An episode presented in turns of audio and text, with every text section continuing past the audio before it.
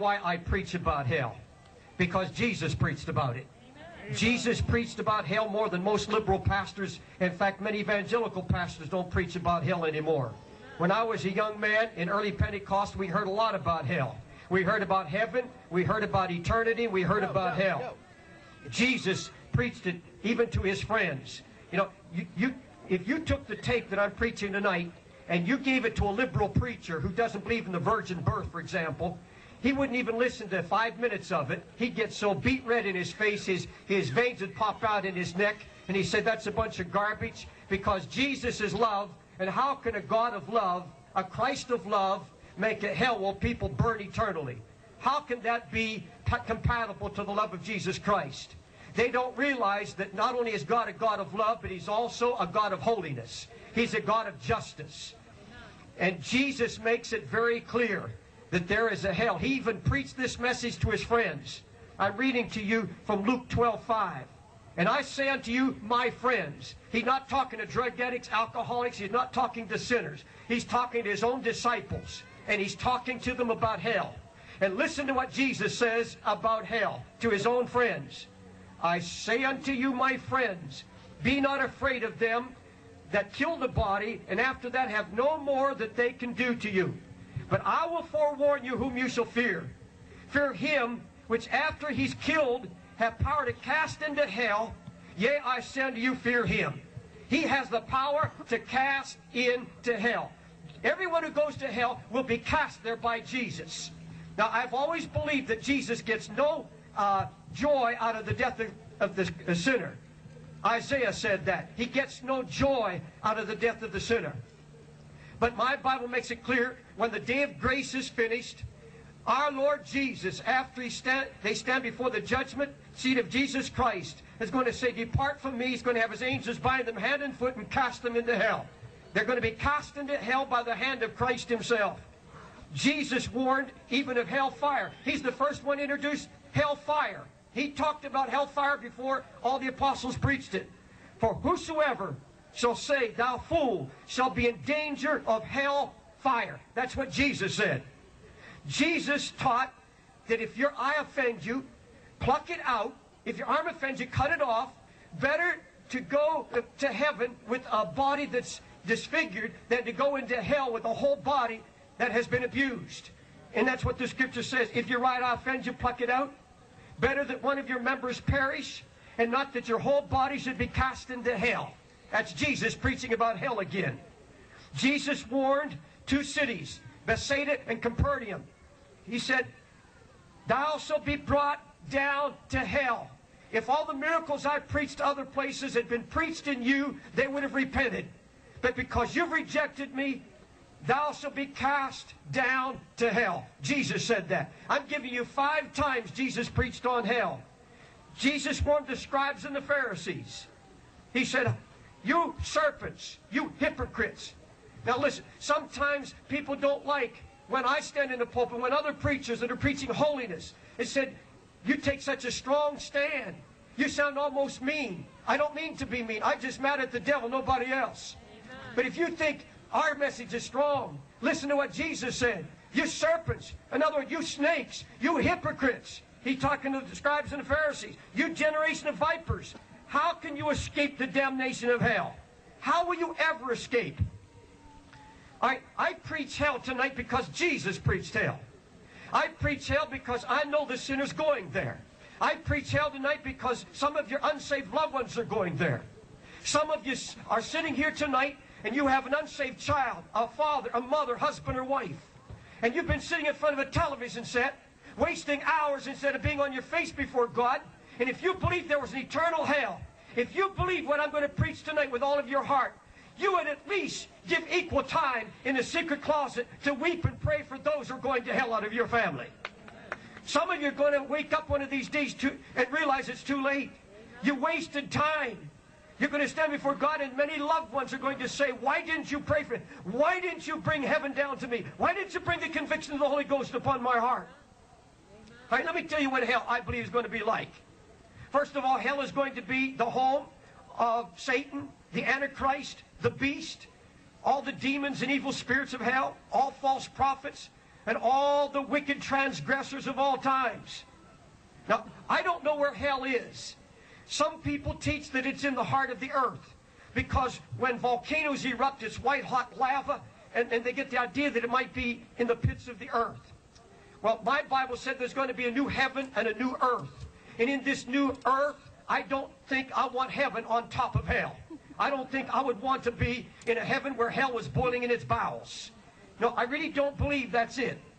When the Bible says that they're going to be cast into outer darkness, this may be a planet. Do you know that out there, above all the stars, there are galaxies and galaxies?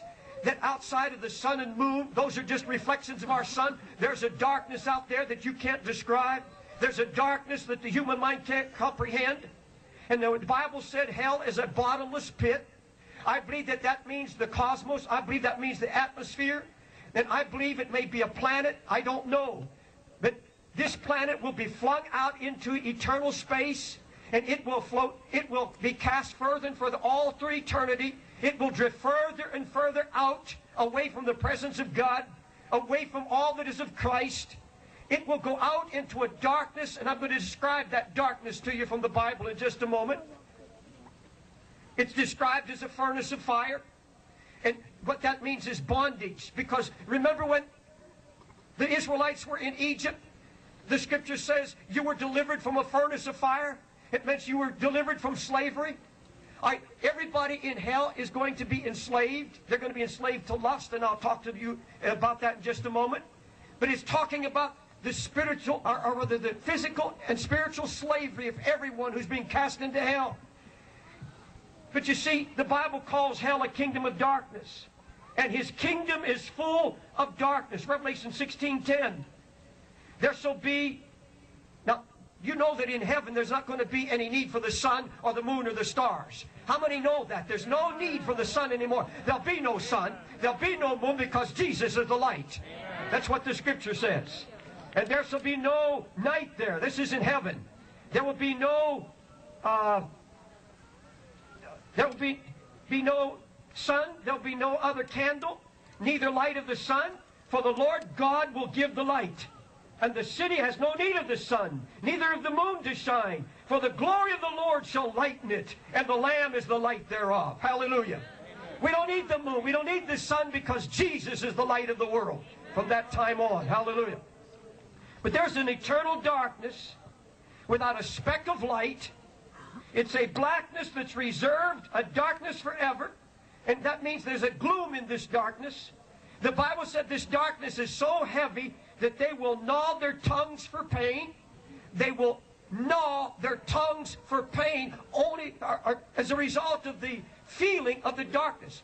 In, Is, in Egypt, when God sent the plagues, the darkness was so powerful, the Bible says they could feel it even a darkness which may be felt. Exodus 10 21.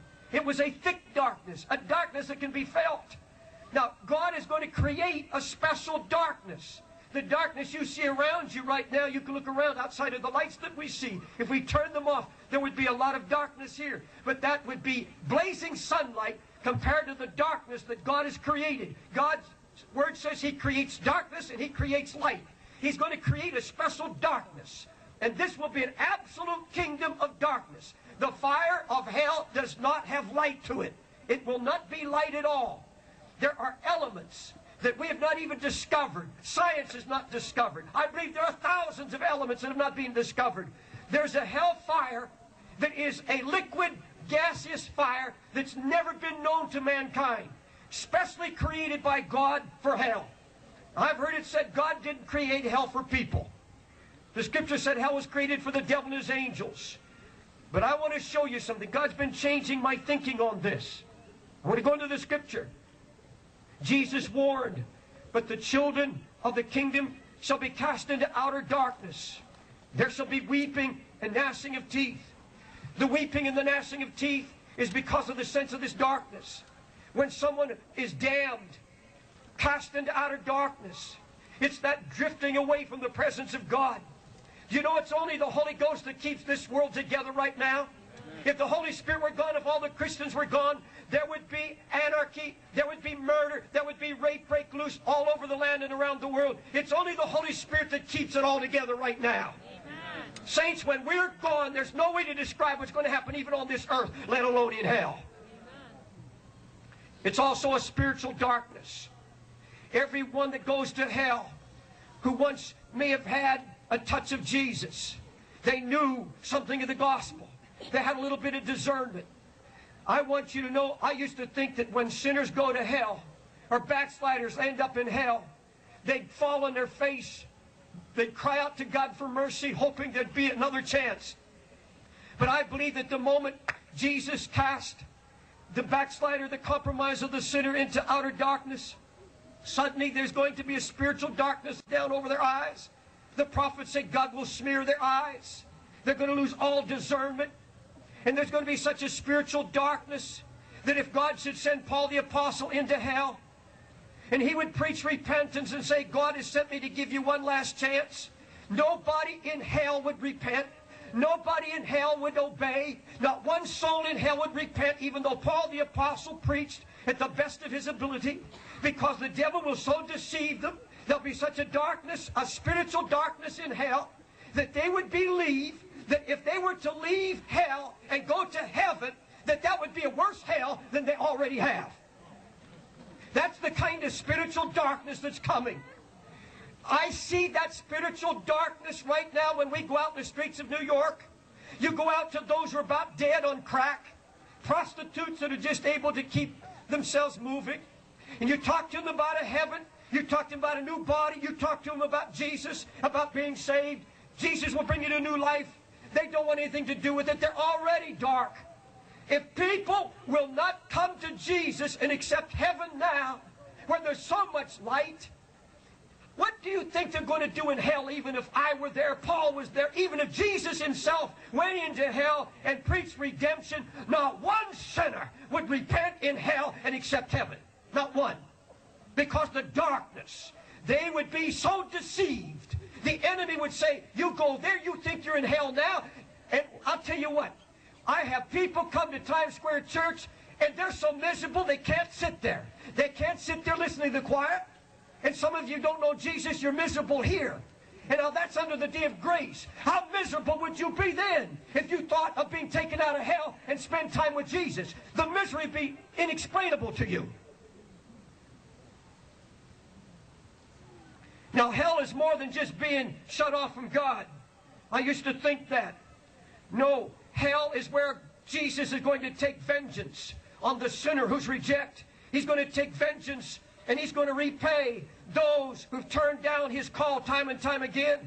I'm going to read it to you. In flaming fire, he will take vengeance on them that know not God and that obey not the gospel of our Lord Jesus Christ, who shall be punished. Hell is a punishment. Hell is a punishment. I read it again who shall be punished with everlasting destruction from the presence of the Lord and from the glory of his power. Jude said they will suffer the vengeance of eternal fire. Paul said, We know him that said, Vengeance belongeth to me, I will repay, saith the Lord. It's a fearful thing to fall into the hands of the living God. Vengeance is mine, saith the Lord, I will repay. Listen, those that are in hell are not in the hands of the devil. They're in the hands of Jesus all through eternity, they're going to be in the hands of Jesus. They're going to be, the Bible said the wages of sin is death. It's payday. It's payday in hell. And, and someone says, well, they get the idea when God casts sinners into hell, he just forgets them and turns them over to the devil. That's not true at all. The Bible makes it clear that God is a God who hates sin. That's his nature. His nature will not change in eternity. You say, how long will there be torment in hell as long as God lives, as long as God exists. A time eternal. God will always hate sin. He'll hate sin even though we're in heaven. He'll still hate sin, and He'll still be taking vengeance on the sinner all the time that we're in heaven. He's going to be taking vengeance. He will be punishing the sinner all through eternity. Now, you listen to me about God's ability to punish the sinner. Do you remember how God just spoke the word and the dust in Egypt became lice? He just spoke the word and the frogs sprang up all over the land. He spoke the word, and the firstborn was killed by the angel overnight of all Egypt. He spoke the word, and the waters returned to blood. My Jesus just spoke the word, and fire fell from heaven and destroyed Sodom and Gomorrah. He spoke the word, and the floods came and destroyed the earth. He can speak the word. Can you imagine the destruction, the punishment that God will pour out upon those who have heard and heard and rejected and rejected, especially on America? America's had television and radio and the gospel baptized. We've had a flood of it. You mean to tell me in hell God's going to have any mercy? God's going to have a special kind of destruction for American Christians, and our brother backsliders, than those who rejected the gospel in America. Amen. Amen. Bible says in hell Satan will be tormented night and day. He'll be tormented himself. I want to tell you that I believe hell is a place of rage. All through eternity, sinners are going to rage and curse against God. I used to, well, well, just let me read to you a scripture. In fact, this is in Revelation. I think it's the, the fourth angel is sent forth to scorch men with heat. Now, this is before eternity comes.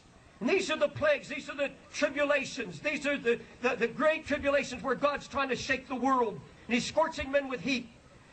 Now, you remember the heat wave we had this past summer. And they talk about a greenhouse effect. It's going to get hotter and hotter. But can you imagine a time when there's going to be an angel sent forth and you're going to scorch men with heat?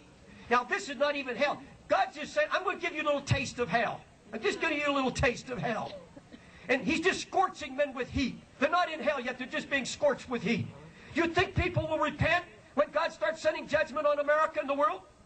Listen to what the Bible says. And men were scorched with great heat, but they blasphemed the name of God, which had power over these plagues, and they repented not to give him glory. They blasphemed the God of heaven because of their pains and sores, and they did not repent of their evil deeds. Listen, we have a ministry to AIDS victims in New York. We have a young man that works with AIDS victims, and some of our, our uh, in our Timothy house minister to those with AIDS. And would you think that a young man or woman who has AIDS, he's a homosexual and a drug addict, he's discovered he has AIDS, wouldn't you think that he knows he's about to, he's about to die? He's in a hospital. You go in the room, and you see a look that you haven't seen in anybody's face. It's a look of rage. It's a look of hatred and anger, and he's cursing God. And you go to his bed, you say, You're about to die. Don't you want to meet God right? And he's mad at God. He has his fist clenched. And you won't find anyone except a few who've repented, who have AIDS. There is a rage against God, and they die cursing God. They die cursing God. Can you imagine the rage that there's going to be in hell?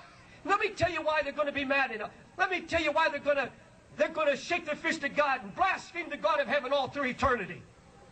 I said, Lord, what, what's going to cause the real pain in hell? And God gave me the answer.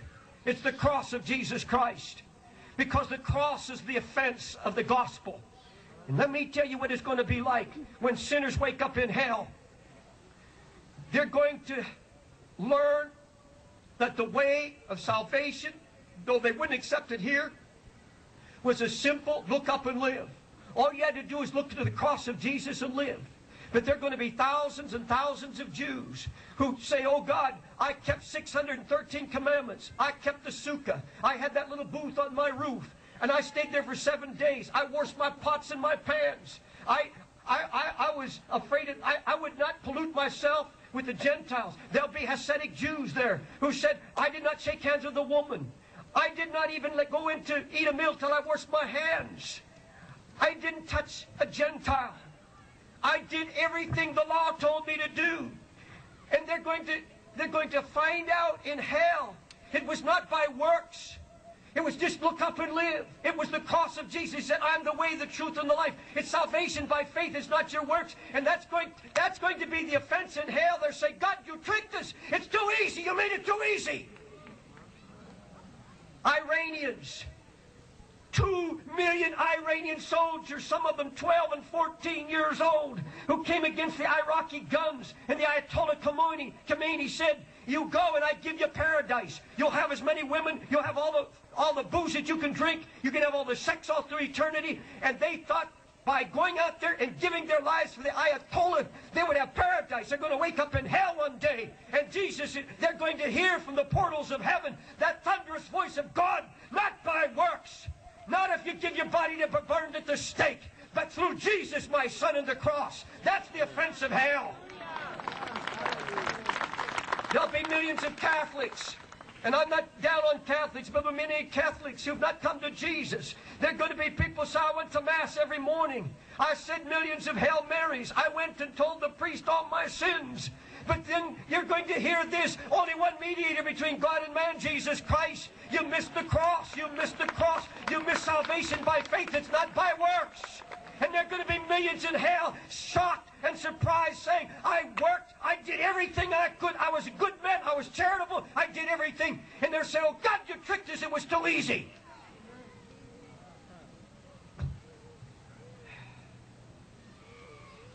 It's the offense of the cross of Jesus Christ. Perhaps if I told you tonight that you could be saved, if you got on your hands and knees and walked from here to, to Harrisburg, there'd be thousands of people willing to do it if they could get their eternal soul saved. But that simple look up and live. All right, quickly, I'm gonna, let me give you three other things that I'm going to, I, I believe, describe what hell is going to be like. Hell is a place where your lust is going to burn out of control and never be satisfied. I, have heard people say, well, Brother Dave, wait a minute. If the darkness is so thick, it's so gloomy that they gnaw their tongues with pain, it's a darkness that you can feel. If there's going to be a lake of fire, if there's going to be such slavery, if there's going to be such raging against God, how can there be a lust that's raging out of control? Oh, I've seen it right outside the door of Times Square Church. You look at you look at the man that came to our church a few months ago dying with AIDS. He was skin and bone. His tongue was black. His lips were parched. His eyes sunken in his head. He looked like a walking skeleton. Somebody had to hold him up. Now, don't clap tonight because it has a tragic end to this story. But he gave his heart to Jesus, and the Lord did something in him. In the next two weeks, his health came back. He gained about 10 pounds. He, came, he started coming to Times Square Church. You couldn't even believe the change in him. It was incredible. We thought we had our first healing of AIDS. And when he got his health back, he went right back to the bus station and started connect with his homosexuals. He, he went out with filthy homosexuals right in the bus stations and went right back to it. And now that man is right at, in fact, he may be dead. Now, last I heard, he was a skeleton again. I was in a hospital in Houston, Texas. My wife was there for uh, consultation on uh, cancer. It's uh, one of the major cancer hospitals in New York, in Houston, Texas. And there was a woman being wheeled out. She'd had, I think, a lung removed, and her throat was removed, and she had a little hole right here, little hole where uh, a, little voice box, little hole right here with the little uh, plastic opening. She was a chain smoker. They're wheeling her out. The woman is almost dead. And I don't know if it was her husband who was standing. They were wheeling her into the ambulance. And she said, smoke, smoke. They lit up a cigarette and she held it to the hole and puffed it in the hole. Don't tell me in hell there won't be desire. There will be these poor uh, they're going to be bodies. You're not going to be just a spirit in hell. The Bible calls them vessels of wrath, fitted destruction. Vessels of wrath. That's going to be a flesh and bone person. Just as you see me here, just as you see those around you, there will be bodies that will not be consumed in the fire. They will fill the fire, never be consumed all through eternity. But there will be a lust. If you think you have a desire now for sex or drugs or alcohol, you may be able to rob and steal if you have to to get it but there'll be no satisfying. That lust will grow and grow through eternity and never be satisfied. Rock Hudson, the movie star, he knows he's dying with AIDS. He knows his days are being counted, and he walks into gay bars in San Francisco and connects with homosexuals, even though he knows he's dying and spreading the disease. The Bible said it's going to be a lake of fire. Five times in the Bible it calls it, it calls it a lake of fire. You know, I believe it's called a lake of fire because the Bible says on the judgment day, and I'm going to read it to you. I saw a great white throne, and him that sat upon it, who, from whose face the earth and the heavens fled away, and there was found no place for them, no place for them to rest. Now, if you're out in the middle of a lake, you know there's no place to lay down. If you're, and, and I don't know how, if this is, is describing a fiery gas, there, there's a fire that we know nothing about, a painful fire. I believe in a literal fire. Rock Hudson, the movie star, he knows he's dying with AIDS. He knows his days are being counted, and he walks into gay bars in San Francisco and connects with homosexuals, even though he knows he's dying and spreading the disease. The Bible said it's going to be a lake of fire. Five times in the Bible it calls it, it calls it a lake of fire. You know why I believe it's called a lake of fire? Because the Bible says on the judgment day, and I'm going to read it to you. I saw a great white throne, and him that sat upon it, who, from whose face the earth and the heavens fled away, and there was found no place for them, no place for them to rest. Now, if you're out in the middle of a lake, you know there's no place to lay down. If you're, and, and I don't know how, if this is, is describing a fiery gas, there, there's a fire that we know nothing about a painful fire. I believe in a literal fire, and I'm going to show I believe also in a supernatural kind of fire, an inner fire, as well as an outer fire. But you see, when the Bible said there's no place for them, when they stand before the great white throne judgment, the Bible says from that day on, there's no place for them. There's no place to rest, no place to lay their head. And they're going to be wandering about in this lake of fire with no place to sit, no place to lay their head, and the Bible said they're going to seek death and not be able to find it. The most welcome friend in hell would be death. Or if I could but die, if I could end it, there'll be the ripping of the flesh. There will be every attempt to kill and destroy this body, but this body will be indestructible.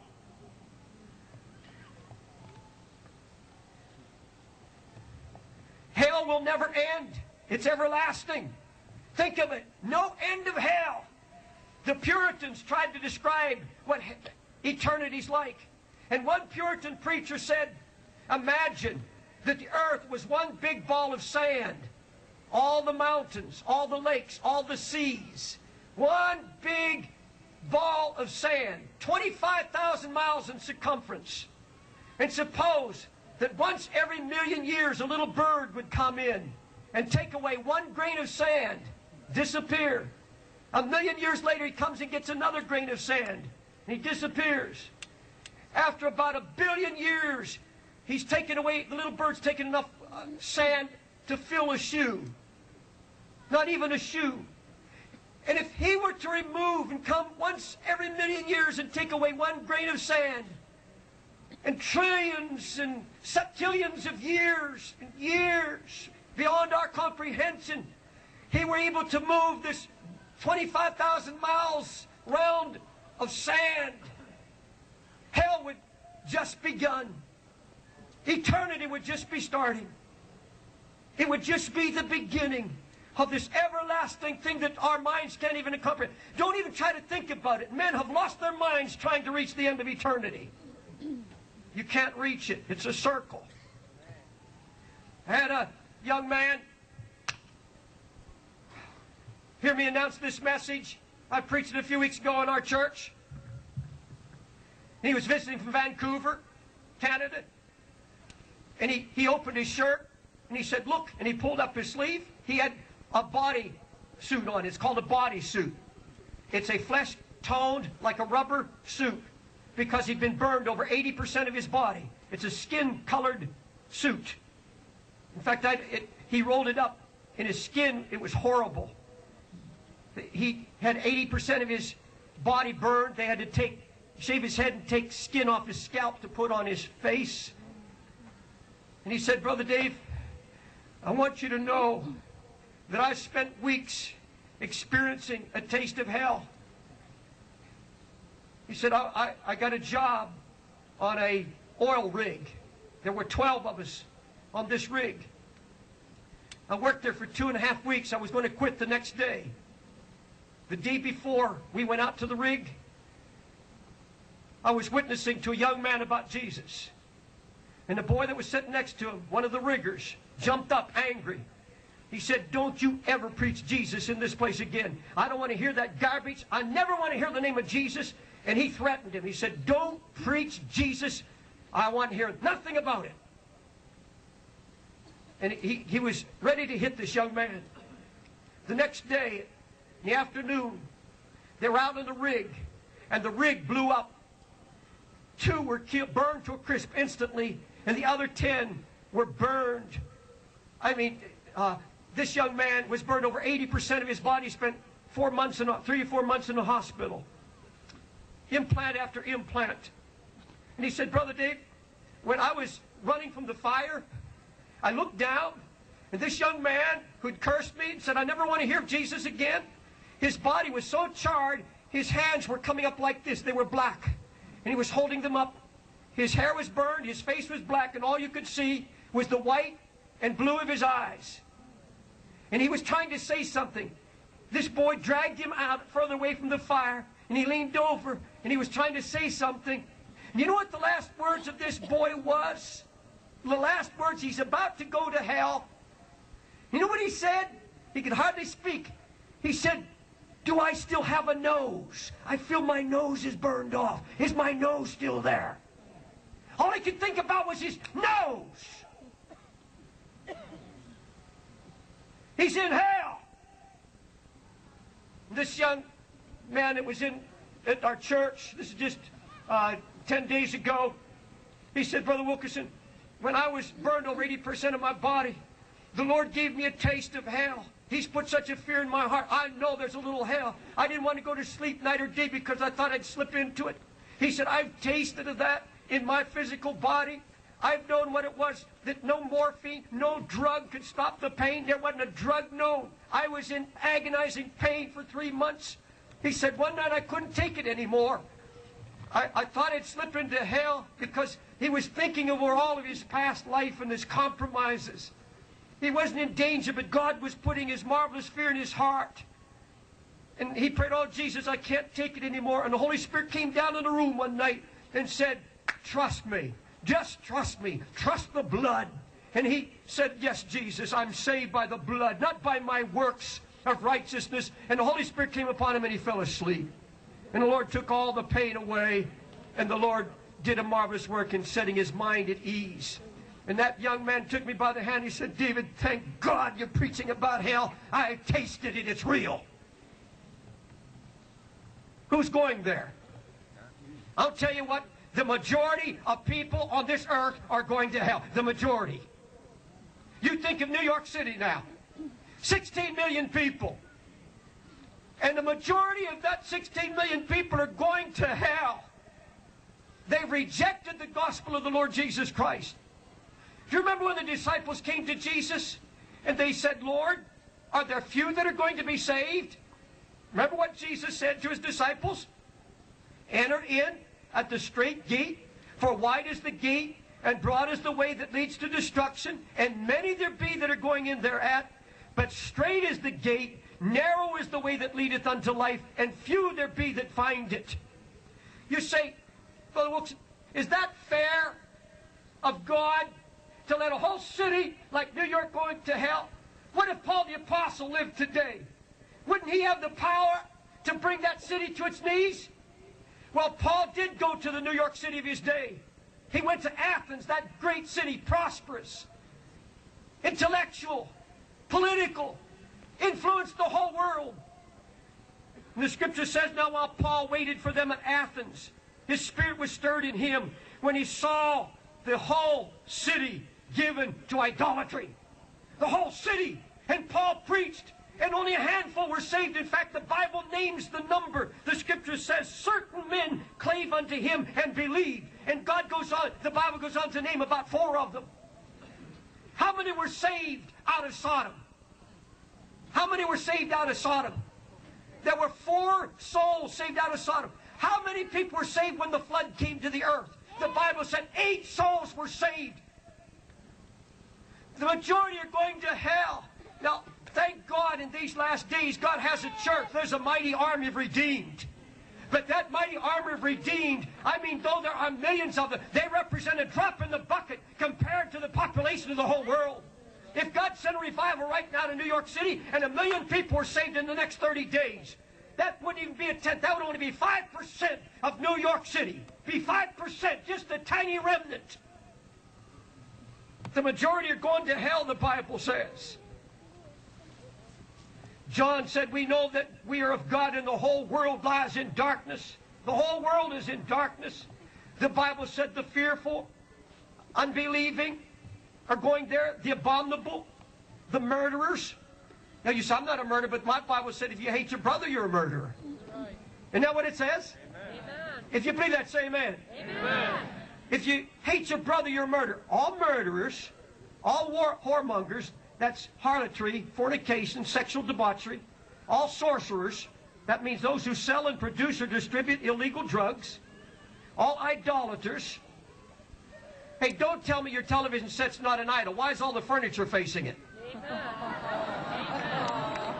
Why do you sit there and eat in front of it? All idolaters, all idolaters, and all liars, all liars shall have their part in the lake of fire, shall have their place in the lake of fire. The Bible says those who visit prostitutes are going to hell.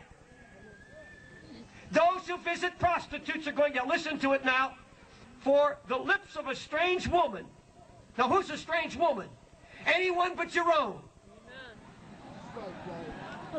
Any woman who's not yours is a strange woman, the Bible says. For the lips of a strange woman drop as a honeycomb, and her mouth is smoother than butter, but her end is bitter. Her feet go down to death. Her steps take hold of hell. Proverbs 7:27. Her house is the way to hell. Proverbs 8, 9, 18. Her guests are already in the depths of hell. There are men sitting here right now. Some of you saved from New York City, perhaps. Isn't it true that when you were in the world, you thought that you weren't cheating on your wife if you visited a prostitute? We've got all kinds of Christians who believe that. I don't, I don't mean Holy Ghost Christians, but those dead Babylonian Christians believe that they're not even cheating on their wife if they go visit a prostitute. My Bible says those who visit prostitutes are damned. Whosoever is not found written in the book of life will be cast into hell. For whosoever is not found written in the book of life was cast into the lake of fire. There, there's a book in heaven. It's called the Lamb's Book of Life. And those who are saved by the blood of Jesus Christ and walking by faith in his righteousness, not partaking of the things of this world, their names are written in the book of life. Amen. But the Bible said there's a set of books. And I saw the dead, small and great, stand before God, and the books were open. And another book was open, which is the book of life. See, there are books and another book. The other book is the book of life. That's the Lamb's book of life. Do you have your name written there tonight, folks? Amen. I said, is your name written in the book? Yeah. Those whose names are not written in the Lamb's book of life have their own set of books. They're going to stand before eternal judge and give an account of every sin.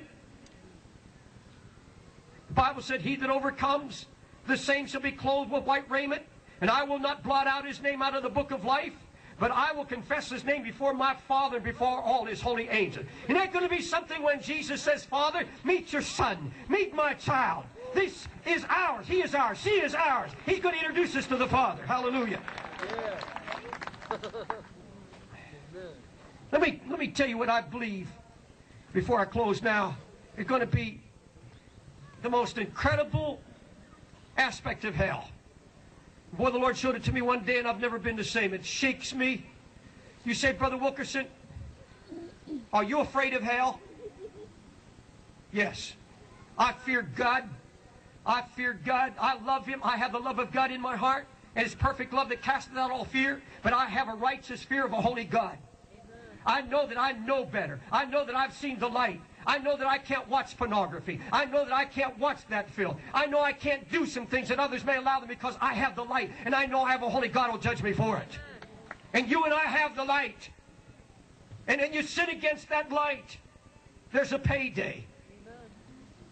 I'm not trying to put a guilt trip on anybody. There's security in the blood of Jesus Christ.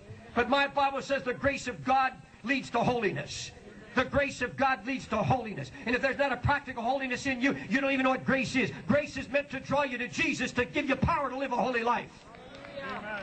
Now, there's in hell, there's a Bible, the Bible said there's a worm that never dies. You know what that worm is that never dies? It's the memory, it's the conscience.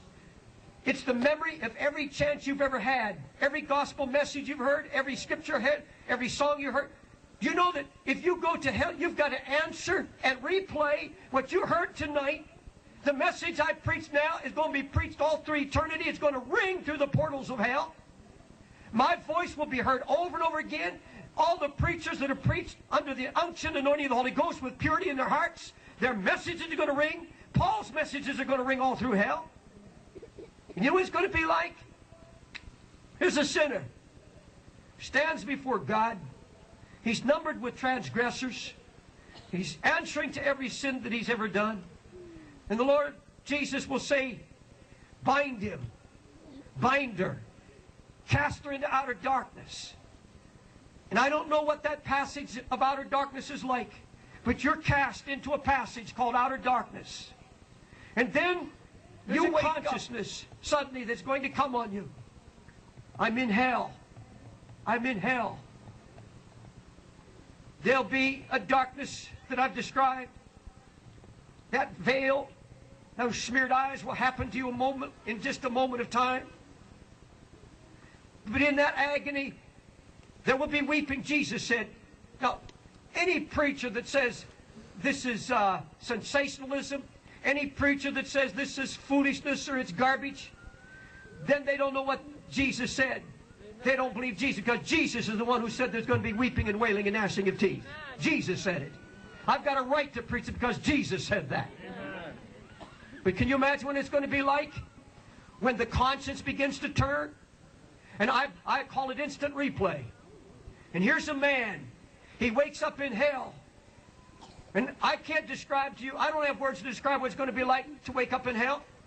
I can't describe what it's going to be like to have total darkness darkness that has this been created for lost mankind?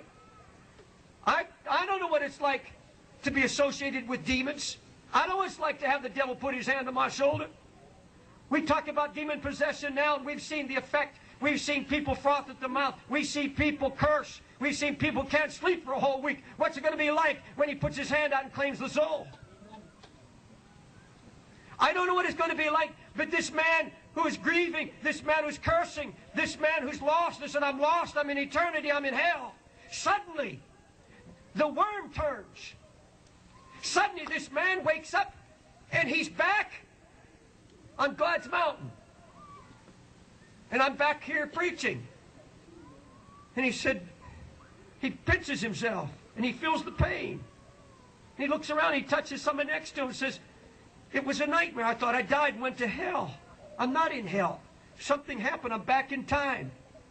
And he doesn't wait now. He said, I've had a vision of hell. I'm going to get right with God. And he comes running down. And just, he hears me saying, Jesus loves you. Come to Christ. And he says, I will, I will. And he comes running to Christ. And just as he's about to say, Save me, Jesus, and about to feel the relief, it goes back again. And he said, I'm in hell. I am in hell. That was just a memory. He goes on. And suddenly, he's back in his living room. The lights are on. Billy Graham's on television. Billy Graham crusade. His little girl's playing with a doll. His wife's coming in with a cup of coffee. And he's sweating. He said, Honey, please tell me I'm alive. I go back and forth between time and eternity. One minute I'm in hell. One minute I'm in church. One minute I'm in a crusade. I hear these angels singing. I hear preachers preaching. I hear every scripture I've had. And then suddenly I'm back in demon power. I'm back in a living hell. My body's in pain. There's a darkness I can't describe. I don't know if I've had LSD slipped into a drink. I don't. Tell me I'm alive. He takes his little girl. He can feel her body. He sees that little doll. He touches the doll. His wife says, Drink your coffee, honey. Everything's okay. He can feel the hot coffee going down his esophagus. And he says, Oh, thank God I'm alive. Said, Honey, please. If I'm alive, I need Jesus quick. And he's on his knees saying, Jesus, save me. But before he can get the words out, he's back in hell. Now he says, No, God, but you see, all through eternity, he's going to replay it. And the next time he knows it's real. And yet he, he knows there's no hope. And he's going to replay it and replay it all through eternity. Let me tell you something about eternity. Christians, when you and I get to heaven and we see Jesus, there's going to be such a glory that our physical minds can't comprehend it. But it's not going to be just one blast of glory and we live on that blast of glory all through eternity. No, in eternity, there's going to be an ever increasing ecstasy of Jesus. There's going to be an ever increasing ecstasy of grace. There's going to be ever increasing knowledge of what we've been saved from, an ever increasing knowledge. All through eternity, Jesus is going to be teaching of His glory. And all through eternity, we won't even scratch the surface. It's going to grow and grow. The joy is going to grow. The glory is going to grow. The beauty of Jesus is going to grow. It's not just a level static thing. It's going to be ever increasing glory of Jesus. But in hell, hell is not just one blast. And suddenly you're there. The darkness will increase. The pain will increase. The worm that turns will increase. The memories will increase, intensify all through eternity. As our joy increases, their doom and terror and judgment increases. No wonder the Bible says it's a fearful thing to fall into the hands of a living God. Why would Jesus say that? Why would the Word of God say that if that was not hell? He's not talking about Christians, is he? No. Fearful thing? No, it's a joyful thing for a Christian to fall in the hands of a living God. But it's a fearful thing to fall into the hands of a living God. Oh, yes, this is why I preach it. I'll scream it if I have to. I'm going to write it. I'm going to preach it because one day I have to stand before God and answer. And I'm telling you, if you're here tonight and you have rejected the Lord, you've gone your own selfish way, you've heard sermon after sermon, you've had preacher after preacher. i will tell you what saddens me. I see a hardness coming down over people that have heard so much. Last night in our prayer meeting, we had some 600 people at prayer meeting. We have it every Friday night. Hundreds are gathering to pray. But last night, a man who came up there, one of our pastors had a spirit of revelation come upon him and said, Brother, you're going to hell because you have a hard heart. We've seen him sit in church for six months now, getting harder and harder. He sits in the front row, and that man hears us thunder against sin. That man hears a broken-hearted pastor after pastor stand there. And that man has a hardness in him. He just sit there and stand there and blink. He's not even in hell yet, and he's hard. And some of you are getting hard. Your heart's hardening so that nothing could touch you. Jesus Christ himself could stand here in the flesh and not move some of you tonight because your heart has already gotten hard. But if you feel yourself slipping into that hardness, cry out to God, oh Jesus, take out of me a hard heart. Give me a heart of flesh. Give me a heart that feels. Give me a heart that can weep. Give me a heart that's sorry for my sin. Give me a heart, oh Lord, that can cry out and reach out to you. Hallelujah. If you, I don't even know, my eyes are not accustomed to the dark out there. I can't even see because of these lights. But I'd sure like to pray with you tonight. If you're not ready to meet the Lord, if there's a hardness that the devil's trying to put in you, if this message brings fear to you, you know, say, Brother David, I'm not right. I'm not where I once was. The fire of the Lord is not burning in my heart. And I feel God's Spirit speaking so clear the word is coming like a knife to your heart. The words I speak now are not mine, they're of the Holy Spirit. And the Holy Spirit's trying to show you how much Jesus still loves you. And He brings this message to you out of love, not because He's angry at you, because He loves you. The man who loves you is not the man who flatters you in your sin. The man who loves you will cry out against your sin to save your soul from eternal hell. If you feel the pull and tug of the Holy Spirit, you say, Brother Dave, I need a touch from God tonight. I'm sick of the way it's been going. Get right up out. Stand right up and come and stand here at the front. Wherever you're at, just come and stand here. Let me pray with you. We're going to believe Jesus for a miracle in your life tonight. All over, up on the hillside, wherever you're at. We've got hundreds of people here tonight. Jesus wants to send his fire to your soul. He wants to restore his joy to you. He wants to remove all the hardness. All the hardness, he wants to take it away. We don't need any music. Just as the Holy Spirit deals with you and speaks to you wherever you're at. Come on, on the hillside up there. All over the right and the left.